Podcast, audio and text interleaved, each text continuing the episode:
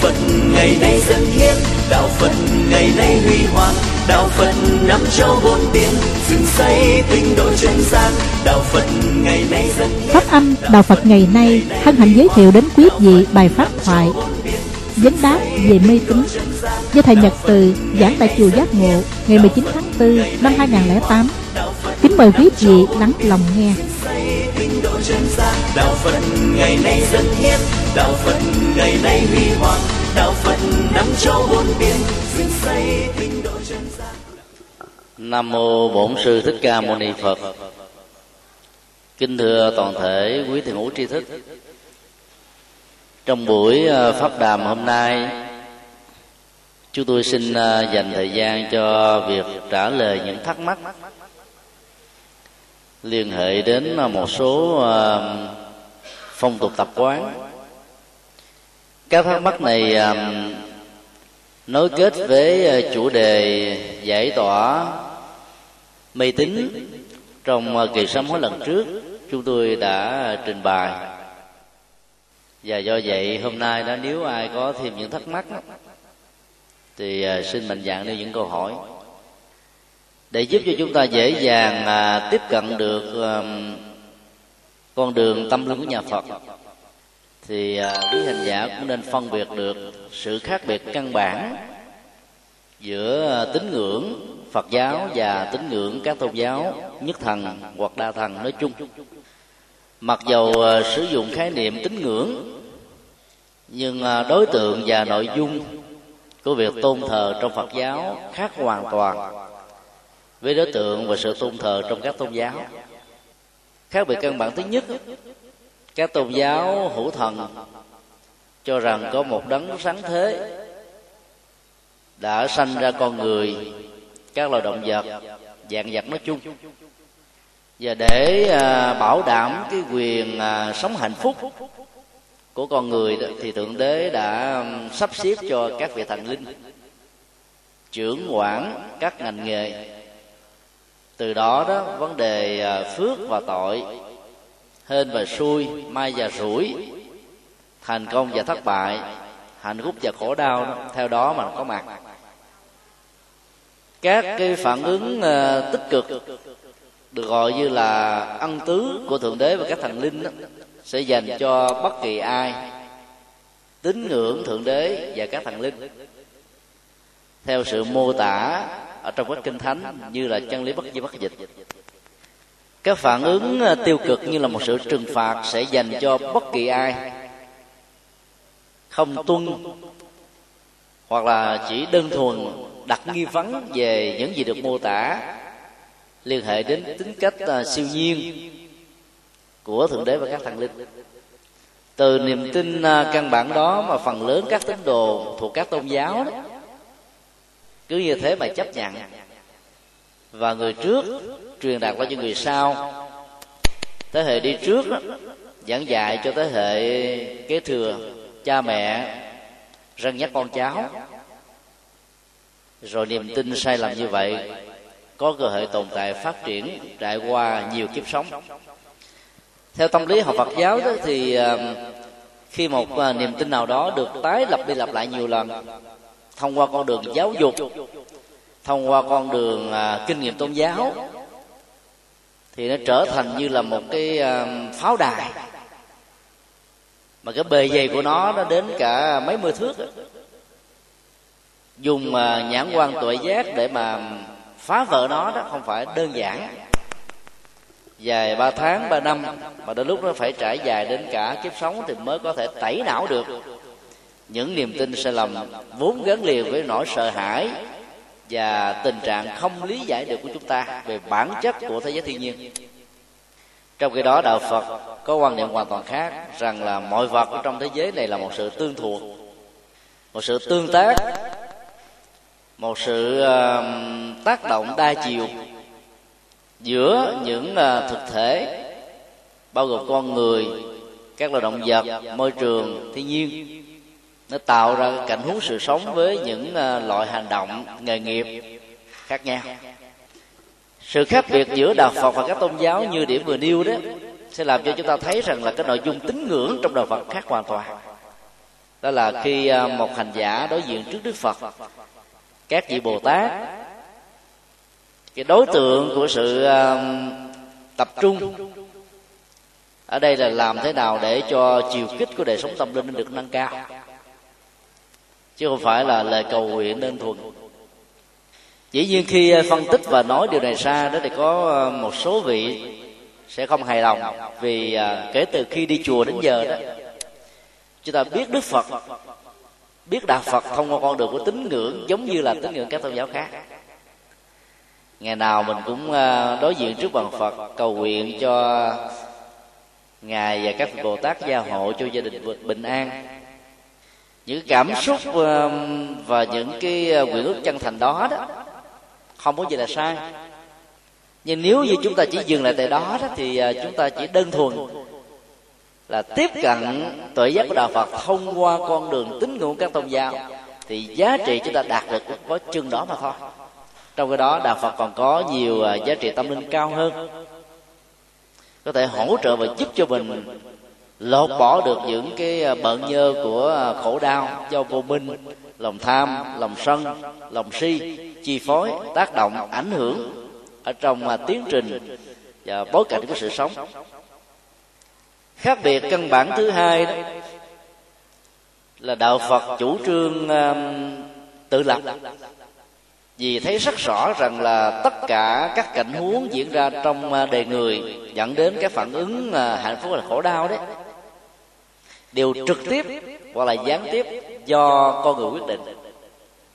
Sự quyết định về phương diện ý chí đó, nó sẽ dẫn đến sự kéo theo một cách tất yếu các biểu hiện của hành động. Cái cơ cấu vận hành của hành động tâm lý thông qua sự quyết định là đa chiều, và một trong các chiều đó, đó nó có ảnh hưởng đến môi trường, hoàn cảnh, đối tượng giao tế nữa. Cho nên đặt tất cả những thứ này trong một cái tổng thể chung đó, thì chúng ta sẽ thấy rất rõ là để có được một đời sống an vui hạnh phúc đó, thì chúng ta phải làm chủ cảm xúc trên nền tảng thay đổi nhận thức, để từ đó đó chúng ta có các hành động một cách thích hợp hơn.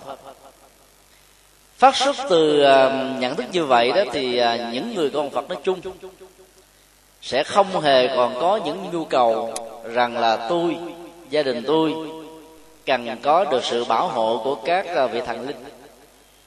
Là bởi vì chúng ta biết là nếu các vị thần linh có mặt thì họ cũng không khác gì chúng ta, là đang sống ở trong một sự vận hành của nhân quả với duyên. Và do vậy hai gì trông chờ sự cứu giúp, hỗ trợ của các thần minh. Tốt hơn hết là chúng ta hãy tạo ra phước báo để giá trị của đó nó có thể tháo gỡ được những vấn nạn mà mình gặp phải trong cuộc đời. Như vậy là phương pháp giải quyết vấn đề từ bản thân, gia đình, xã hội, đời này và đời sau đấy, nằm ở chính cái quyết định của con người hơn là bị lệ thuộc vào bất kỳ một cái gì khác ngoài con người. Từ điểm xuất phát này chúng ta thấy là cái tinh thần sống, thái độ sống, lập trường sống của người Phật tử đó lạc quan, năng động, tích cực, không đổ thừa, không than vãn, không kêu ca, không chống trả, sẵn sàng đối mặt với thực tại, với muôn vàn các cái khó khăn và thử thách, để chúng ta tìm ra các giải pháp tháo gỡ những vấn nạn mà mình đang gặp. Đây là hai cái điểm căn bản về sự khác biệt giữa Đạo Phật và các tôn giáo. Trên tinh thần này đó thì bắt đầu chúng ta sẽ cùng trao đổi một vài câu hỏi liên hệ đến đề tài lần trước đó, chúng ta còn thảo luận dở dang. Câu hỏi đầu tiên như sau: xin thầy hãy giải thích cho được rõ, một người Phật tử sau khi đã quy tâm bảo, tiếp nhận ba ngôi tâm linh, thì ở trong nhà đó vốn đã có thờ thần tài, thần táo, có nên tiếp tục thờ như vậy hay không? Nếu không đó thì phải làm gì với các vị thần đó?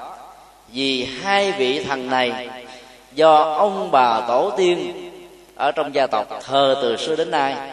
Hơn nữa, chúng tôi nhìn thấy cũng có rất nhiều người, trong đó các Phật tử Thượng Thành cũng thờ. Ở đây xin hỏi nhà người nào không có thờ thần Táo với là thần Tài, xin giơ tay. Hai người trên mấy trăm người, cái tỷ lệ như thế thì nó quá ít. Câu hỏi nêu ra là do vì truyền thống gia đình, ông bà tổ tiên mình đã làm cho nên họ làm theo. Còn quý vị tại đây đó thờ thằng Táo và thằng Tài đó, lý do tại sao? Có người nói lẩm nhẩm là thờ thằng Tài để có tài sản của cải, thờ thằng Táo để ông về ông tấu trình với Thượng Đế xôm tụ chút xíu, Thượng Đế không trù dập. Thành ra là cái ý niệm về sự được bảo hộ liên hệ đến tài sản của cải vật chất để dẫn đến một đời sống thịnh vượng đó, nó không chỉ là một sự mơ ước mà là một cái nỗi ám ảnh của con người. Phần lớn trong nhân gian, con người có thói quen là không đặt vấn đề mà chỉ theo những gì đã có từ trước. Cha mẹ mình làm, bây giờ mình làm theo. Giả sử có thắc mắc hỏi cha mẹ tại sao thờ thằng Tài, thằng Táo thì cha mẹ cũng không giải thích, chỉ nói thờ đi, giàu sang phú quý đến. Từ chỗ đó mà các niềm tin sai lầm có cơ hội và điều kiện tiếp tục để tồn tại. Trong nhân gian còn có một quan niệm, lâu lâu đến nhà người khác thấy người ta sơ ý chúng cái chổm thằng Tài về nhà thì của cả tài sản nó sẽ sung túc hơn, tức là mình mang tài vật của người khác về nhà mà. Cái quan niệm đó là cho người ta phải cái bàn tay hơi ngứa, đi ở đâu mà không bóc không lấy không muộn. Người Đài Loan và Trung Quốc có thói quen là thờ con bì hiêu. Con bì hiêu đó là một cái con vật nó huyền thoại mà nó gắn liền với tài sản nên ta thích lắm. Con vật này đó, bụng đó, thì cũng hơi to, không có cái hậu môn, cái miệng to dần dần, tượng trưng cho là ăn vào thật là nhiều mà không có rỉ chảy ra cái gì hết trơn. Cho nên đó, cái người buôn bán đó, với niềm tin dị đoan đó, thì họ muốn là thỉnh con bì hiêu về. Giá trị vật lý của đó từ lúc nó chỉ một, nhưng mà đưa người ta bơm phòng lên, người ta bán thành 200-300 lần, người ta cũng mang về. Ở tại khách sạn Windsor ở chợ Đông phía trước đó, có hai con bì hiêu lớn đó, nó giống hình con lân đó. Và rất nhiều người Hoa khi đến đây và nhiều nơi có thờ bì hiêu, ta sờ vào cái bụng bì hiêu, thân thể của nó, để mong cho cái hên về tài lộc nó đến với gia đình của mình. Thì dĩ nhiên là cái niềm tin dị đoan nó có một cái chất liệu an thần, giúp cho mình phần nào chấn an. Hôm nay tôi mới sờ đụng được con bì hiêu, như vậy là tôi đang đụng đến tài sản của cải, và do đó đó năm nay nó được hanh thông. Cái sự chấn an và tâm lý đó nó là một cái cơn nghiện, tạo ra một sự lệ thuộc rất nhiều, và cái tai hại lớn nhất của nó là làm cho con người bất an. Cái thể hiện bên ngoài là an, nhưng mà cái tâm lý vô thức bên trong là bất an, là bởi vì đó, trên thực tế đó, cái khó khăn trở ngại chướng duyên đó, nó vẫn ồ ạt chực trồ và nắm lấy chúng ta không hề buông tha tí nào. Nếu như trong đời sống của mình nó có những điều thiếu sáng suốt ở trong quyết định, trong đầu tư, và các cái bối cảnh điều kiện đó không thuận lợi cho những đầu tư này, làm cho chúng ta phải khốn đốn rất là nhiều lần. Thì thay vì thờ thần Tài hay là thờ con bì hiêu, thì nhà Phật dạy đó, thì mình gieo trồng kiến thức nhân quả về kinh tế thị trường. Trong giai đoạn hiện nay đó là xã hội đang vận hành theo cái cơ chế đó như là một cộng nghiệp, mà đó là cái cộng nghiệp của thế giới. Các nước cộng sản ngày nay cũng đã từ bỏ cái phương thức kinh tế quốc dân để đi theo kinh tế thị trường, và cái cộng nghiệp toàn cầu này đó, nó làm cho chúng ta buộc phải có kiến thức về đó để chúng ta tạo ra sự phát triển bền vững ở trong mọi sự đầu tư với cái lãi mà vẫn đảm bảo được đời sống đạo đức và sự bình an của tâm hồn. Như vậy thay thế vào những cái niềm tin sai lầm này đó, thì nhà Phật dạy là chúng ta hãy tin tưởng vào nhân quả và làm nhiều phước báo, thì các phước báo này sẽ là vị thần tài hỗ trợ cho chúng ta, chứ không có ông thần tài nào bên ngoài hết trơn. Cho nên việc thờ thần tài đó không cần thiết nữa. Tương tự của ông Táo. Ông Táo đó thì đến ngày 23 đưa ông về trời. Nhiều chùa ở vùng quê hẻo lánh đó, kể từ ngày hôm đó là không có chuông mỏ tụng niệm bái sám gì hết á. Có nhiều Phật tử không hiểu, ai hỏi đến để nói là bây giờ ông Táo về trời rồi, đâu có ai trình tấu ở trời đó, tụng kinh gì cho nó mệt. Như vậy là mình tụng là mình lấy điểm. Thực ra đó, sống ở trong bối cảnh của nền văn hóa nông nghiệp, nhiều ngôi chùa ở vùng thôn quê đó nhất sư nhất tự, tức là một ngôi chùa chỉ có một vị thầy, từ sáng cho đến chiều tối đó hoài tụng niệm bái sám, tu tập hành trì, hướng dẫn cho bá tánh. Nhà sư còn phải làm kinh tế, có mặt ở đồng án, cho nên một năm cũng có vài ngày để nghỉ ngơi. Và nghỉ ngơi đó thì cũng nhân cái sự kiện là cuối năm đó mà. Rồi khi ai hỏi đó, lúc mà nó cắt cớ cho vui, chứ làm gì có chịu mà ông Táo về trình ông trời có đâu trình. Cho nên chúng ta biết là cái phong tục mà nghỉ tụng kinh vào ngày 23 đó, nó không phải là đương Táo mà là để nghỉ mệt, là chuẩn bị cho việc tổ chức cái lễ vía Đức Phật Di Lạc vào ngày mùng 1, và cái chương trình đặc biệt vào ngày 30, tức là đêm giao thừa.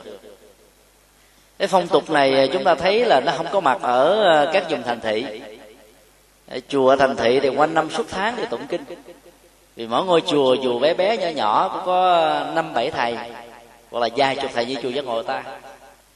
Cho nên luân phiên tụng niệm, nhiều vị tụng buổi sáng, nhiều vị buổi trưa, nhiều vị buổi chiều, nhiều vị buổi tối. Do đó nó không cần phải có một cái thời gian ngưng nghỉ hoàn toàn. Ý niệm về sự bị mách hay là bị báo cáo đó làm cho người ta sợ mà không dám làm những điều xấu, những điều không hay. Nó cũng góp phần làm cho người đó trở nên người tốt. Vì cái tốt này là cái tốt bất đắc dĩ, vì mình sợ quá cho nên mình ráng mới làm.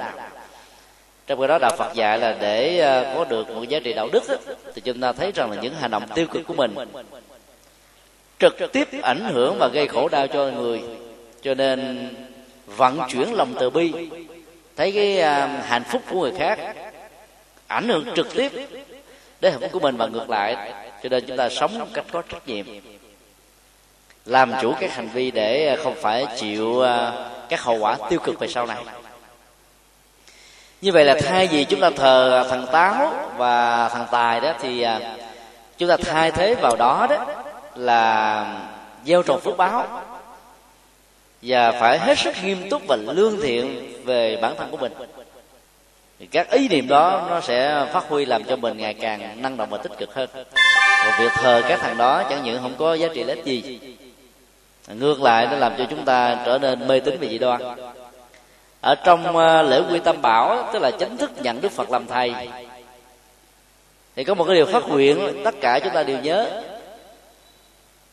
con xin từ nay đến trọn đời nhận Đức Phật làm thầy, người đưa đường chỉ lối cho con trong cuộc đời. Con không còn nương tựa vào thượng đế, thần linh và các vật như là vật bái linh. Nhưng mà rất tiếc đó, là chúng ta ít nhớ cái này. Để hỗ trợ cho phần nhớ đó, thì trong mấy năm qua đó, bất kỳ ai quy tam bảo đó chúng tôi đều làm. Thứ nhất đó, là một cái bằng phái quy khổ A4.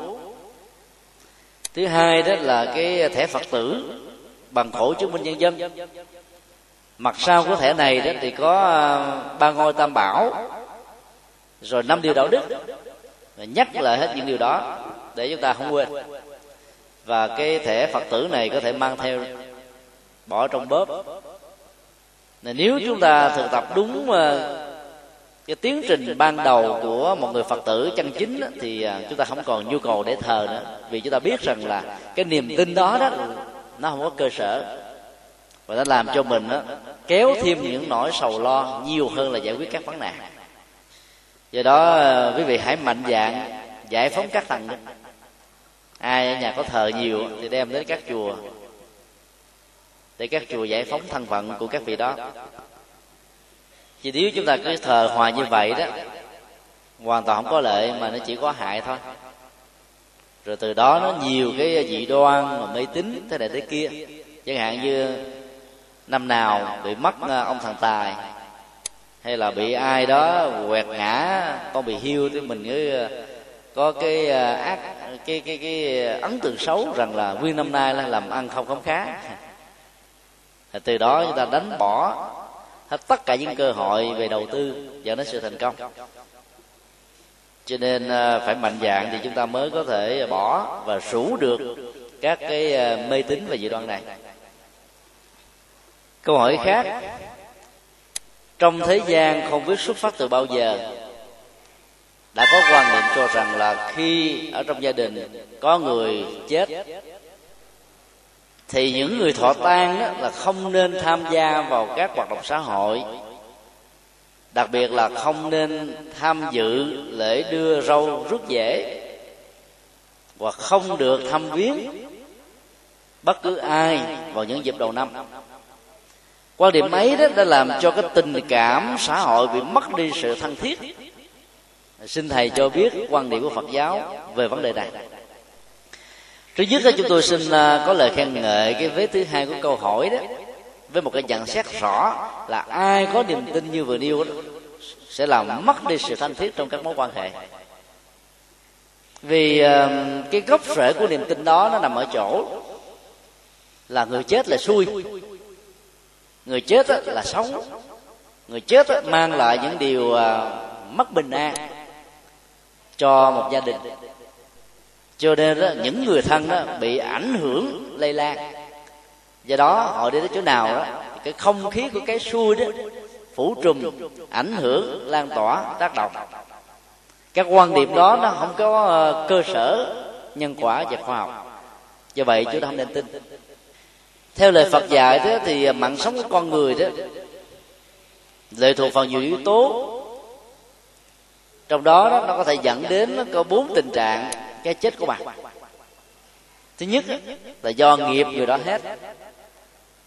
Thứ hai đó là do tuổi thọ đã được hoàn thiện đầy đủ. Thứ ba đó là nghiệp và tuổi thọ đã kết thúc. Và thứ tư đó là có một cái tình trạng bất ngờ tác động quậy muốn làm cho cái chết diễn ra khi mà tuổi thọ và nghiệp người đó vẫn đang còn. Cũng giống như hình ảnh của một cái cây đèn được nắng tạo nên bởi thứ nhất là sáp, thứ hai là cái tim đèn. Lửa của cây đèn cầy này cháy là do sự hội tụ của hai cái đó. Tim hết thì sáp còn, đèn vẫn không cháy. Sáp hết, tim còn, lại càng không cháy. Tim sáp cùng hết, chắc chắn là không có sự cháy. Có tim, có sáp, nhưng mà gió thổi mạnh quá, hay là chúng ta dùng quạt thổi tắt, hay dùng tay của mình dùng một cái gì đó chụp lại không còn khí oxy, thì cái đèn cầy vẫn tắt. Cái tình trạng thứ tư đó nó còn được gọi là bất đắc kỳ tử, hoạnh tử, tức là chết ngang. Thì như vậy là cái chết đó nó diễn ra theo một trong 4 tình huống, không hề tạo theo sự may mắn hay là sự rủi ro cho những người còn lại. Là bởi vì đó là cái nhân quả trong tự thân của mỗi con người, người đó phải chịu 100%, và trong mỗi tự thân của nhân quả tạo ra một cái vùng ảnh hưởng đến những người khác ở một mức độ tương tác xã hội, chứ không hề nó diễn ra theo mức độ là hên và xui. Có những cái tình trạng nó xuất hiện như là một cái trùng hợp đó, mà do vì chúng ta được lý giải rằng là hên và xui đó, cho nên cái ý thức và sự ấn tượng về cái vấn đề đó làm cho mình phải bằng lòng. Rồi chúng ta tuyên truyền những cái sự kiện trùng hợp đó như là một cái quy luật tất yếu. Kể từ đó mà cái niềm tin này đó, nó trở thành như là bám sâu vào cốt rễ tâm thức của mình. Có rất nhiều gia đình khi có người thân mất đó, thì họ mê tín đến độ đấy, ta không dám thọ tang. Nói là bây giờ thọ tang đó là suốt năm đó là không làm ăn khám khá gì hết trơn. Cho nên yêu cầu quý thầy quý sư cô sau khi nhập liệm rồi đó, xả tang luôn. Bây giờ mình giải thích gì giải thích người ta không tin, không nghe theo. Cái nỗi sợ hãi làm cho người ta mất đi cái hoạt động của lý trí, và người ta cứ nghĩ rằng là thôi thà tin dư giàu có sai lầm còn hơn á, là thiếu sự chuẩn bị, có thể ảnh hưởng về sau này hối hận cũng đã muộn màng. Thực ra thì cái việc mà xả tang hay là để tang nó cũng không ảnh hưởng gì đến cái chuyện mà sống và chết hay là những người còn lại trong gia đình. Cái quan niệm để tang đó nó thuộc về Nho giáo, còn nhà Phật thì không có đặt trọng tâm vào nó. Chúng ta biết là cái sống và chết là một cái quy luật, và người Phật tử thì xem cái này nó rất là nhẹ nhàng, không quá bận tâm đến độ đó mất ăn bỏ ngủ bệnh tật hoặc là chết theo người đã chết. Mà ngược lại thì nhà Phật dạy chúng ta là hãy đầu tư để sống tâm linh, đạo đức, cúng dường, bố thí, ăn tống để chia phần công đức cho người quá cố, như là một cái tài khoản trong ngân hàng công đức, thì cái đó sẽ được sử dụng ở nhiều tình huống khác nhau trong tiến trình thọ sanh. Do vậy mà các niềm tin về cái chuyện người chết á, để lại cái xui cho người sống là không có. Chính vì vậy đó thì giả sử người đang thọ tang thể hiện một cách rõ ràng ở trên áo của mình một miếng vải đen hay là một vải trắng có mặt ở những phạm vi chúng ta đang hiện hữu, hay là thăm viếng, tới tham dự lễ cưới hoặc là nhiều vấn đề khác, thì chúng ta đừng bao giờ quan niệm rằng người đó mang lại sự xui cho gia đình của ta. Vì nghĩ như vậy là chúng ta đang tạo và gây cái nghiệp hàm oan cho người khác. Các niềm tin mê tín nó không chỉ ảnh hưởng tiêu cực đến chúng ta mà nó còn tạo ra nghiệp xấu. Vì mình tin sai cho nên là đi đâu mình cũng vu oan gieo họa một cách vô thức. Và những cái nghiệp như vậy đó, nó gây ảnh hưởng cho đời sống tinh thần của chúng ta nhiều lắm. Từ lúc đó, chúng ta không có làm gì xấu hết đó, rồi thiên hạ phê bình chỉ trích, chọt gậy bánh xe thế này thế kia là bởi vì nó có một phần ảnh hưởng những cái nghiệp nghi quan và giá họa quan cho người khác. Còn những người đang thọ tang đó thì cũng không nên quá nặng cái phong tục của Nho giáo, mà phải ăn mặc cái tang phục, hay là đeo chích cái biểu hiện của tang phục ở trên cơ thể của mình. Vấn đề ở chỗ là chúng ta giúp cho người quá cố một cách thiết thực để cho người đó được siêu sinh.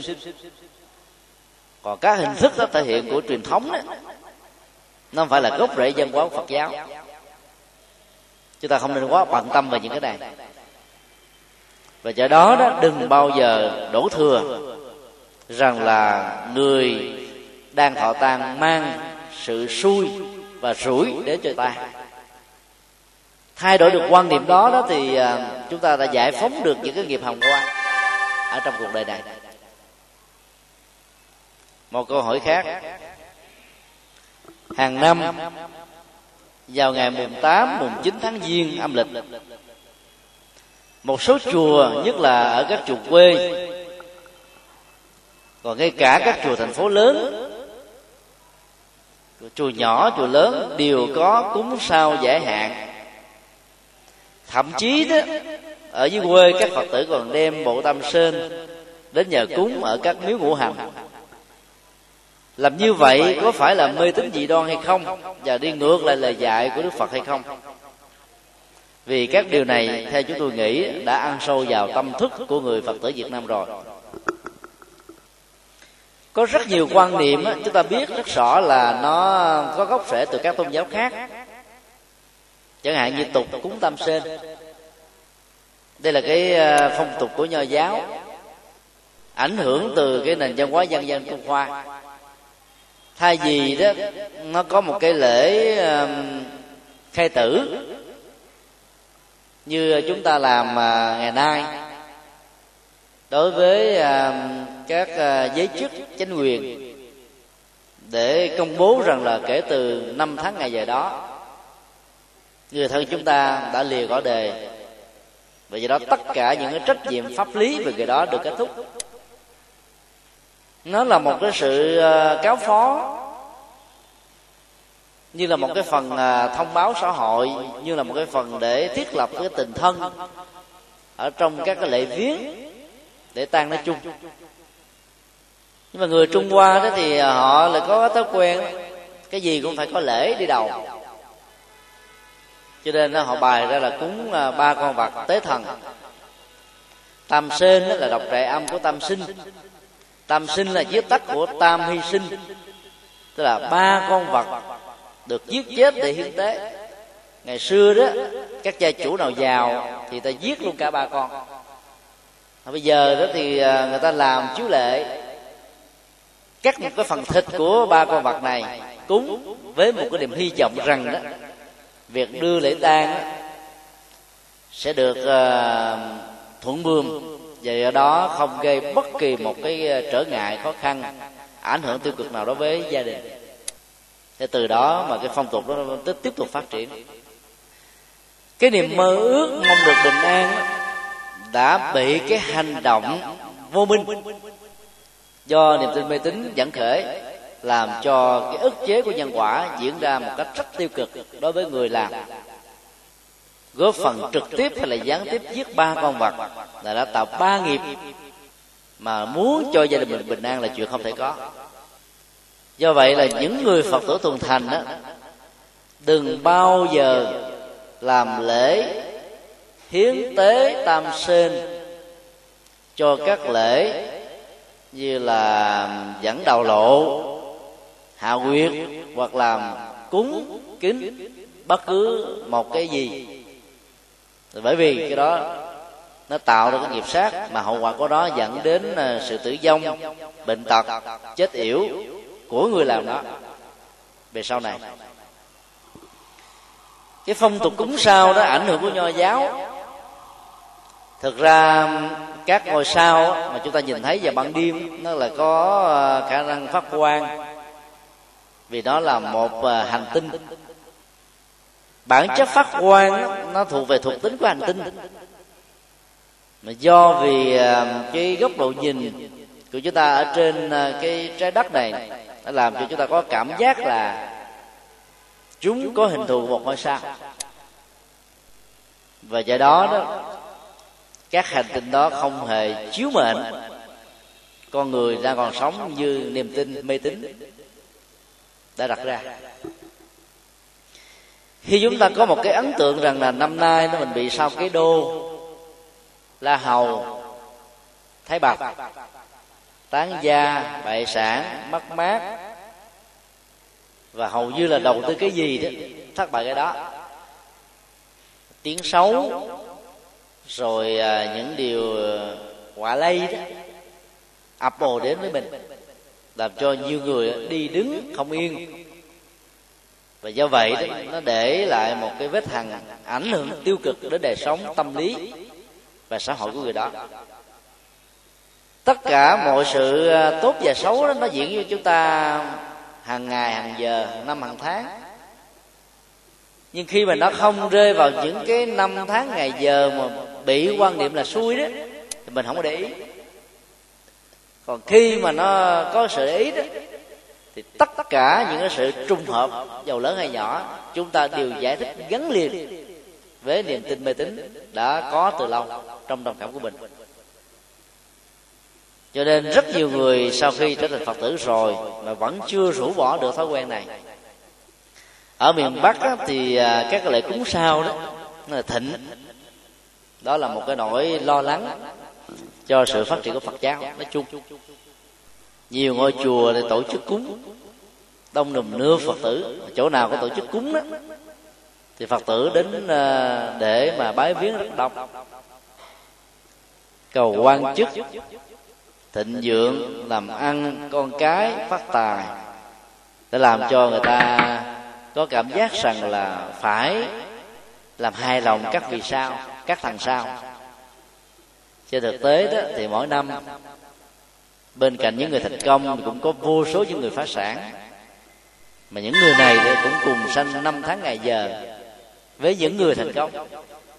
Vì chúng ta không có thống kê sơ học hết được, cho nên chúng ta không thấy rằng là các lý giải liên hệ năm tháng ngày giờ tạo ra sự hên xui đó là thiếu chứng cứ. Cho nên cứ như thế mà tin. Ở các chùa Phật giáo đó thì có một số nơi đó, mặc dầu đến những cái ngày được xem là ngày tiêu biểu các sao đó, vẫn tổ chức cúng. Nhưng nếu để ý đó, chúng ta thấy là trên các bàn thờ, chẳng hạn như chùa Giác Ngộ, chẳng có tên tuổi gì các ngôi sao cả, toàn là tên các đức Phật. 7 cái bàn hương án là tên của 7 đức Phật Dược Sư. Do vì chúng ta không đọc được chữ Hán, chúng ta tưởng là để tên các vị sao. Cúng Phật Dược Sư là chúng ta đang gieo trồng phước báo và sử dụng các cái kho tàng tâm linh để giải quyết các bế tắc, nỗi khổ, niềm đau. Vì Phật Dược Sư đó tượng trưng cho dược chất tâm linh, rồi chúng ta sống đúng với các dược chất đó, đó thì khổ đau được tan biến. Thì các Phật tử vẫn đi chùa đông như thường đó. Vấn đề ở chỗ là chúng ta lý giải như thế nào để bên cạnh việc từ bỏ cái phong tục sai lầm mà cúng sao trở thành một cái lễ cúng Phật để cầu nguyện hòa bình thế giới, quốc thái dân an, mọi người được an cư lạc nghiệp. Và từ đó đó thì cái việc mà sứa danh tánh của quần chúng ở trong các cái lễ này nó không cần thiết nữa. Mỗi khi tiếp nhận cái tờ giấy mà ghi tên để cúng cầu an cầu siêu đó, đọc thì đọc, phần lớn các thầy ở các chùa đều không hài lòng. Vì này nó không phải là phong tục Phật giáo. Chúng ta có học thuyết hồi hướng công đức là mà cái giá trị của cái tần số tâm đó nó được hiểu ở mức độ cao hơn, tích cực hơn. Mỗi khi đó tâm tưởng chúng ta hướng về một người nào và mình muốn chia phần phước báo và công đức cho người đó, thì nếu người đó quan hệ chấp nhận thì sẽ hưởng được một phần công đức, mà nói theo cái tỷ lệ trong kinh Địa Tạng là 1/7. Do đó không cần phải đọc tên người đó ra, mà giá trị phước báo vẫn diễn ra một cách chuẩn xác, không hề có sai. Thậm chí đó chúng ta liên tưởng lộn tên, muốn cho người Nguyễn Văn A mà mình liên tưởng thành Nguyễn Thị B, thì cái Nguyễn Văn A vẫn nhận. Cái nhân quả mà nó cộng hưởng với cái tần số của tâm. Cho nên đó, là những người Phật tử thì chúng ta mạnh dạn là không cần phải ghi giấy tên tuổi của quyền thất tổ đã quá cố để đem đến các chùa để cầu cho được siêu sinh. Nhiều nơi đó viết giấy ra đến hàng loạt rồi photo cỡ đi rất nhiều chùa, trăm ngôi chùa, vài trăm ngôi chùa để mong được bình an. Cái nỗi lo và cái sự thương kính đối với người quá cố cần giữ được giữ lại, nhưng cách thức thể hiện sai lầm đó cần phải được thay đổi. Nói như vậy không có nghĩa là chúng ta từ bỏ các khóa lễ cầu an và cầu siêu. Cầu an đó là một cái nghi thức để giúp cho tâm thức của mình được rũ bỏ những nỗi lo, và khi tâm chuyên nhất với lời kinh tiếng kệ, với những sự thực tập, nghiệp được chuyển, bệnh được thuyên giảm. Kết quả thực tại ở hiện tại nó vẫn có. Chúng ta không cần phải ghi giấy nhiều như đã từng diễn ra trong mấy chục năm trở lại đây. Cho nên trong các cái lễ cầu an cầu siêu đấy, nếu chúng ta làm đúng cái truyền thống của nhà Phật là mình là cầu cho tất cả chúng sinh được những giá trị lệ lạc ABC nào đó, thì trong đó có đối tượng là người thân, người thương và những người nằm ở trong vòng được quan tâm của chúng ta cảm nhận được một phần nào đó các phước lực của nó. Cho nên chúng ta mạnh dạn đừng nên cúng sao nữa, mà hãy cúng để tạo ra sự phước báo cho các cái chương trình từ thiện, cho các hoạt động công ích xã hội, cho những chương trình ấn tống kinh điển, cho những hoạt động mở mang tâm thức của con người. Mạnh dạn làm như thế đó thì chúng ta sẽ thoát ra khỏi cái vòng lẳng quẩn của các dị đoan. Con người khi mà phát triển được cái nhận thức sáng suốt đó thì những nỗi sợ hãi không còn nữa. Nó giống như đi trong bóng đêm đó, mắt tự tin. Các nỗi sợ hãi thường làm chúng ta tưởng tượng và hình dung những thứ không có trên đời, và cũng trừ sự tưởng tượng hình dung đó là mình cho mình đã mất đi cái sự bình an. Chỉ cần có một cái đèn pin, một cái đuốc hay là những cây đèn đường thắp sáng lên đó, thì nỗi sợ hãi đó được tan biến. Các loại đèn tượng trưng cho tự giác, thì tri thức về nhân quả, tri thức về duyên khởi, tri thức về bản thân mình đó, được vững vàng đó, thì những niềm tin sai nó không còn khổ để tồn tại. Vì đó đó là chúng ta không nên cúng tâm sên hay là thiết đãi mặn cho người quá cố, vì làm như vậy đó họ hoàn toàn không nhận được gì mà ngược lại gieo nghiệp, thì gia đình người còn sống bất an lâu dài. Một câu hỏi khác: có một gia đình gần bên nhà, bà vợ lâm nạn gần 5 năm cứ đau nhức trong xương thịt gân cốt, đi đông tây y đều bó tay, gặp nhiều thầy hay thuốc giỏi vẫn không chẩn đoán ra được căn bệnh. Lúc thì tỉnh, khi thì mê, nhưng người đó thì ăn uống bình thường, tiền thì hết mà tật vẫn mang. Gia đình tôi đó muốn đi xem bói nhưng rất là ngại, vì đã từ lâu quy tam bảo rồi. Vì nghĩ như vậy đó ngược lại với chánh pháp, mà không đi xem bói đó thì lòng mãi mãi bị bất an theo đuổi. Xin thầy cho một lời góp ý để cho gia đình chúng tôi so dịu được nỗi sợ hãi lo âu.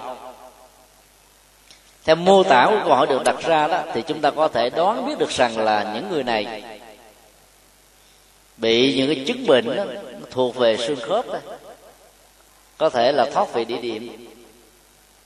Những người bị thoát vị địa điểm đó, thì cái chất sụn nằm giữa các cái đốt xương đó, lồi ra bên ngoài quá nhiều đến độ là nó chạm vào các cái dây thần kinh. Và khi cái sự chạm giữa sụn và dây thần kinh đó, có mặt đó, thì người đó có cảm giác là đau như cắt. Cái sự hành hạ đau nhất đó đó, nếu mình càng vận động thì sự tăng trưởng của nó càng lớn. Thì trong tình huống này đó, thì đi các loại tây y đó, thì nếu không phải là những cái phương pháp chụp cộng hưởng từ các lớp nói chung, khó có thể phát hiện ra với các cái bản chụp X-quang thông thường. Các cái chẩn đoán rằng là mình không có bệnh không có nghĩa là mình không bệnh, bởi vì cái trình độ người chẩn đoán và phương tiện chẩn đoán nó chưa đủ sức để phân ra được cái gốc rễ của chứng bệnh này là cái gì. Từ đó nhiều người đó lại có cái lý giải mê tín, hoặc là những cái lo ngại rằng có lẽ là người thân của ta đó đang bị vương vào những cái chứng bệnh nghiệp, rồi đi thầy pháp, thầy cúng, thầy bói thì chẳng những không hết bệnh mà đôi lúc nó còn thương tổn đến sức khỏe và niềm tin. Chúng ta cần phải đi đúng các thầy thuốc. Đông y đó nó cũng có nhiều ngành, thì mỗi người đó thì sở trường ở trong từng ngành đặc biệt, và đi đưa uống những thầy thuốc giỏi và những cái chứng bệnh xương khớp đó thì bệnh tật mới mau hết. Đối với chứng bệnh này đó, nếu người đặt câu hỏi có mặt tại đây đó, chỉ cần về thí nghiệm thử, dùng một cái bọc nước nóng, cho vào túi nước nóng, quấn một tấm vải hay là cái khăn để cho độ nóng đó, khi áp vào ngay cái vùng bị đau trong một cái mức độ mà mình có thể chịu đựng được mà không bị phỏng, duy trì cái trạng thái đó trong vòng 10 phút mà thấy cái nỗi đau nó bắt đầu nó giảm lần về phương diện vật lý đó, chúng ta biết chắc chắn rằng đây là những cái chứng bệnh xương khớp và thoát vị địa điểm mà thôi. Và do đó không cần phải đi thầy pháp thầy cúng, đi trị liệu bằng những phương pháp và vật lý trị liệu hỗ trợ thêm phần nhiệt trị, thì chúng ta khỏi phải mổ, vì cái rủi ro nó trong mổ rất cao. Mình vẫn khống chế làm cho cái cơn bệnh chậm phát triển, cho nên không có gì phải sợ rằng đó là một cái loại bệnh nghiệp. Những loại bệnh nghiệp đó thì nó có một cái biểu hiện khác, chẳng hạn như là một người nào đó sống rất bài bản, rất khoa học, chế độ ăn uống ngủ nghỉ làm việc rất là thăng bằng, không có gì là thái quá, ấy thế mà người đó cứ bệnh đau cụt cụi qua 5-6 tháng. Mà khi lúc mà sanh ra đó không phải là bị thiếu ký, sanh non, tất cả mọi thứ đều khỏe mạnh hết.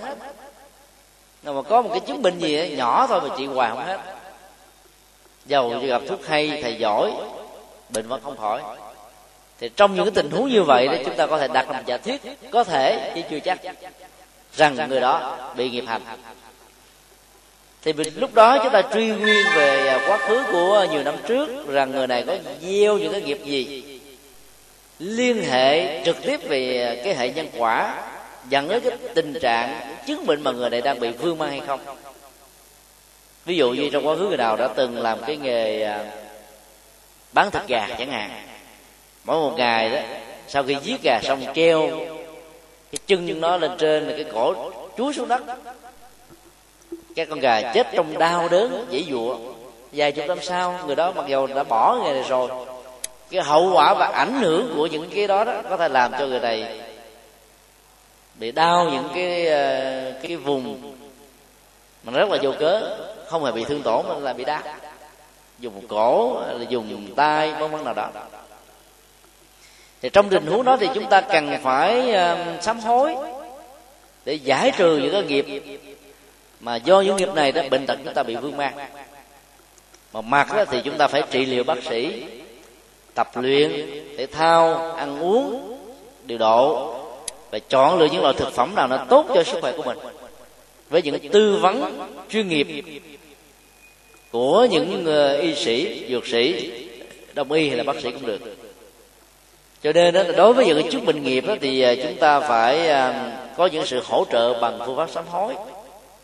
Sám hối trong Phật giáo thì nó có các nghi thức khác nhau, sử dụng nghi thức nào mình thích, hoặc là hồng danh sám hối 108 lại, hoặc là sám hối 6 căn được trích từ khóa hư lục, hoặc là sám hối dạng Phật, hay là một vị Phật, một vị Bồ Tát nào cũng được, miễn là thông qua phương pháp đó, sự bày tỏ của chúng ta về những nghiệp đã lỡ tạo thông qua mắt, tai, mũi, lưỡi, thân, ý, với 3 cơ quan là thân, khẩu, ý, ảnh hưởng tiêu cực đến con người, để từ đây về sau mình không tái phạm nữa. Nhờ cái sự quyết tâm cao độ đó, thì cái chiều hướng hoạt động của nghiệp đã bị khựng lại, thay vì nó trổ quả theo cái tiến trình thời gian tất yếu của nó thì nó được kết thúc. Thế vì cái nghiệp này nó được giải trừ đi, lúc đó, chúng ta sẽ có thể khống chế được nó một cách thành công. Những người bị nghiệp hành trị liệu vật lý đơn thuần không hết, cho nên là khi đi tham dự những cái lễ cầu an, quý vị sẽ nhìn thấy được những cái tình huống nó diễn ra.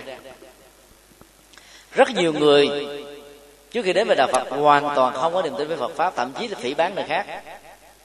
Nhưng trong những cái cơn đau nhức bệnh tật mà những người thân có thể đoán biết được rằng đó là một loại bệnh nghiệp, khuyến khích người ta nên thỉnh mời mấy thầy đến để tụng kinh. Sau những cái khóa lễ đó, trong vòng 3 lần thôi, cái sự chuyển biến của nghiệp đó, nó được diễn ra theo một cái hướng rất tích cực, nỗi đau nó được giảm đi giảm lần. Thì lúc đó chúng ta có thể đoan chắc rằng đây là bệnh nghiệp. Còn sau khi mình đã sám hối hết rồi đó, bằng lòng chí thành chí kính mà vẫn y hệt như thế thì không phải bệnh nghiệp, nó thuộc về vật lý. Vật lý thì chúng ta phải nhờ đến các y sĩ bác sĩ mà lo, chứ lúc đó mà suy luận như thế này thế kia đó, chẳng những không hết bệnh mà tiền mất tật mang nữa. Ở trong những cái tình huống mà bệnh tật đang khống chế hoàn thành mình, nó có nhiều người mê tín đi xem các thầy Pháp. Các thầy Pháp luôn luôn bói ra ma theo cái cơ chế quét nhà ra rác. Mình tới mình hỏi, thấy mặt mình xanh xao, gương mặt thất thần, thì họ đoán chắc rằng là mình đã bị bệnh rồi. Và thường những câu giải đáp của những ông thầy Pháp đó như thế này: ở trong gia đình của bà hay của ông ấy, có một người cái mặt lầm rầm lì lì phải không? Hay là trong ấy, cái vòng giao tế thân hữu đó, có một người có lẽ không thích ông bà phải không? Chúng ta phải liên tưởng liền. Đúng thiệt, thầy nói đúng quá, có người không thích tôi, bà này bà nghe tôi phát biểu gì đó là bà kinh bà chống liền. Cái người đó là cái người đang chù yếm làm cho ông bà bị bệnh ấy.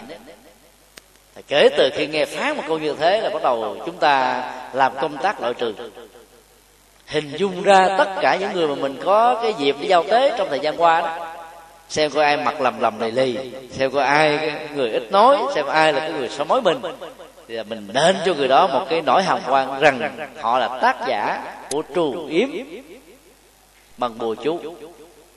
Thì thay vì chúng ta đầu tư thuốc thang, tập luyện, thì những người đó nó bắt đầu đi gặp thầy Pháp, tìm những người giỏi để mà giải những cái bùa yếm ra. Bệnh không hết, mà cái mối quan hệ xã hội của ta và người kia nó bị đốt cháy hoàn toàn. Và cái ác cảm bắt đầu nó trỗi dậy. Nhìn những người kia là mình không muốn nhìn thấy mặt nữa, nghe tiếng người đó là mình thấy ớn, thấy giận luôn, bầm mặt đỏ tim. Rồi từ đó đó là cái lẳng quẩn ở trong cái nghiệp xấu đó, nó làm cho mình và người kia không vui với nhau được. Nếu ai là những người đã từng đi gặp các thầy Pháp thì cũng mà nghe người ta giải trình rằng là có một người nào đó trong các mối quan hệ, trong người thân, trong cái chỗ làm ăn á, đã thưa là trù yếm mình thì đừng nên tin. Mấy cái thứ này nó không có ảnh hưởng đến chúng ta. Chúng ta phải tin tưởng vào nhân quả và phanh phui dưới góc độ của khoa học để xem nó chứng minh nó thuộc về gốc rễ nào để chúng ta giải quyết nó một cách có hiệu quả. Nếu mà thư yếm trù mà có thể hại được con người thì có lẽ là những người tốt trên đời này chết hết.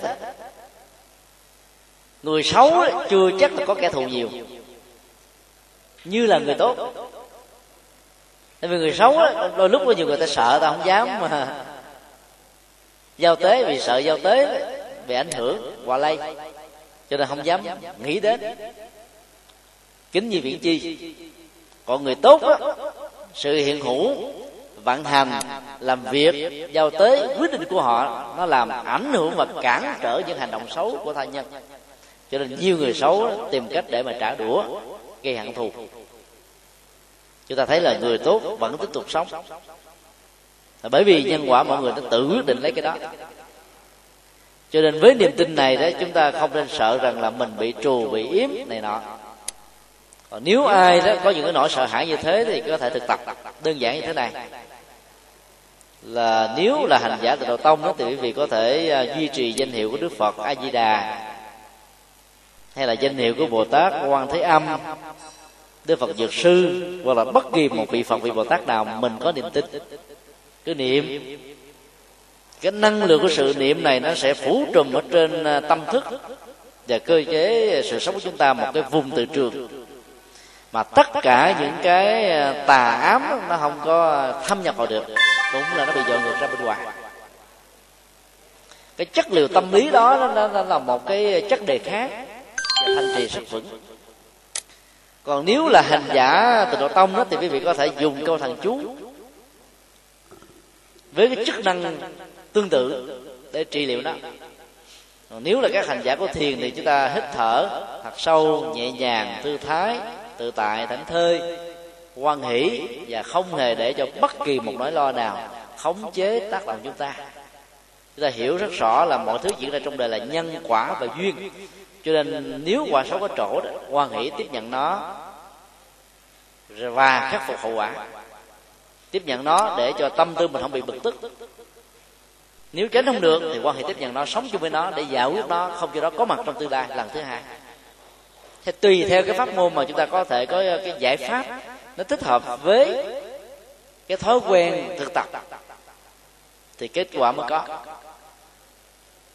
Như vậy khi chúng ta sử dụng một cái cơ chế nào đó để làm một cái thành trì bảo hộ cho mình, thì nỗi sợ hãi bị trù yếm hại của kẻ xấu nó không còn tác động ảnh hưởng đến chúng ta nữa. Thì từ đó về sau đó, mỗi khi nó có những vấn nạn đó, thì chúng ta phải giải quyết, phân tích nó để đến chốn hơn là đổ thừa. Rất nhiều người đó ở trong mối quan hệ đang thuận hòa, kể từ khi nghe thầy pháp về rồi là thôi cả gia đình nó tan nát. Tất cả những niềm tin mê tín đó, nó không đáng để cho người Phật tử giữ lại. Ngày hôm nay đó thì chúng ta chia sẻ một vài câu hỏi nó gắn liền với những cái thói quen về nếp nghĩ, dẫn đến các phương thức ứng xử trong cuộc đời, vốn làm cho chúng ta từ những nỗi lo dẫn đến những nỗi phiền muộn nhiều hơn. Thì kể từ khi hiểu được nhân quả Phật giáo đó, nên mạnh dạn cắt bỏ đó. Cắt bỏ được như vậy thì hạnh phúc nó sẽ có bọc chúng ta thật là nhiều. Cho nên ai chưa làm được việc này đó thì chúng tôi đề nghị đó, không phải mỗi nửa tháng một lần trong những ngày Bồ Tát, mà mỗi ngày đó hãy lấy cái thẻ Phật tử ra, hoặc là hãy nhìn vào cái bằng quy tam bảo, đọc hoài như là một câu thần chú. Cái câu đầu tiên: quy Phật bất quy y, thiên thần quỷ vật. Kể từ khi theo Phật rồi, con xin phát nguyện không nương vào thượng đế, thần linh và các Phật được xem như là linh thiêng. Hãy sống hết sức là thiết thực, chúng ta mới vượt qua được những nỗi đau. Cho nên ở trong lễ quy y đó, cái quan trọng nhất là 3 ngôi tâm linh như là 3 cái vị chấn cho mình. Mình nương theo Phật đó, không chỉ là để mong Ngài gia hộ mình bình an, mà là để giải phóng cái cơ chế của nỗi sợ hãi do thượng đế và các thần linh áp chế thông qua các niềm tin tôn giáo. Chúng ta nương vào pháp đó, chúng ta hiểu rất rõ rằng là muốn có hạnh phúc đó, là phải thực tập, áp dụng lời Phật dạy như là một to thuốc, như là tấm bản đồ, tự mình uống, tự mình đi. Vì Đức Phật đã dạy trong cái pháp cú: trong đại dương luân hồi, hãy tự mình lội vào bờ giải thoát, hãy xây dựng hòa đạo chính mình, không nương tựa vào bất kỳ ai. Tinh thần tự lập, tự chủ như thế đó, áp dụng về phương diện quản trị quốc gia trong các lĩnh vực sáng tạo đó, chúng tôi cho rằng nó là yếu tố rất là tích cực và năng động. Và ngôi tâm linh thứ 3 là nương theo tăng. Nhưng vì xuất gia chân chính đó, chúng ta không có chủ nghĩa thần tượng một vị thầy, mà xem tất cả những vị xuất gia đều là thầy của mình, để từ đó chúng ta thiết lập sự hòa hợp nối kết giữa Phật tử chùa A với B, giữa người hành giả trong truyền thống pháp môn này với hành giả của truyền thống pháp môn khác. Khi mà mình nói kết 3 ngôi tâm linh và gắn liền ở trong đời sống tinh thần của mình đó, thì những nỗi sợ hãi sẽ biến mất, và từ đó nó không có chỗ để cho những niềm tin mê tín có mặt về hiện hữu. Với sự gợi nhắc như thế, chúng tôi mong rằng là chúng ta sẽ mạnh dạn để vượt qua những khổ đau, để thành tựu được những cái đáng thành tựu trong cuộc đời. Về nội dung của việc giải trừ mê tín, giải trừ rủi ro đó, cho đến bây giờ thì chúng tôi đã thuyết trình được 5 buổi trong vòng 2 tuần lễ vừa qua. Thì các bài giảng này sẽ được phổ biến, quý vị có thể đón xem thêm. Còn riêng về cái bản chất của niềm tin chân chính trong Phật giáo đó, thì chúng tôi đã có thuyết trình 4 buổi cách đây 3 năm, nằm ở trong chương trình là loạt các bài giảng về triết học tôn giáo dành cho các vị tu sĩ đang theo học chương trình cao đẳng Phật học. Quý vị có thể nghe trực tiếp ở trên trang web tusachphathoc.com. Rồi chúng tôi tin chắc rằng là sau khi tham khảo những bài chia sẻ đó, thì chúng ta sẽ có một cái nhìn tương đối là đầy đủ về niềm tin mà Đức Phật đã dạy trong kinh điển, vốn khác hoàn toàn với niềm tin tôn giáo nói chung.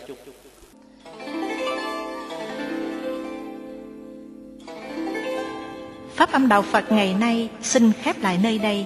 Quý vị muốn thỉnh hoặc ấn tống các đĩa CD về Đại Tạng Kinh Việt Nam, các kinh sách do thầy Nhật Từ biên soạn, các bài pháp thoại, các đĩa CD về âm nhạc Phật giáo, cũng như muốn đóng góp vào các hoạt động từ thiện của Đạo Phật Ngày Nay, xin liên lạc theo địa chỉ Công ty trách nhiệm hữu hạn Đạo Phật Ngày Nay, Chùa Giác Ngộ, số 92, đường Nguyễn Chí Thanh, phường 3, quận 10, thành phố Hồ Chí Minh, Việt Nam.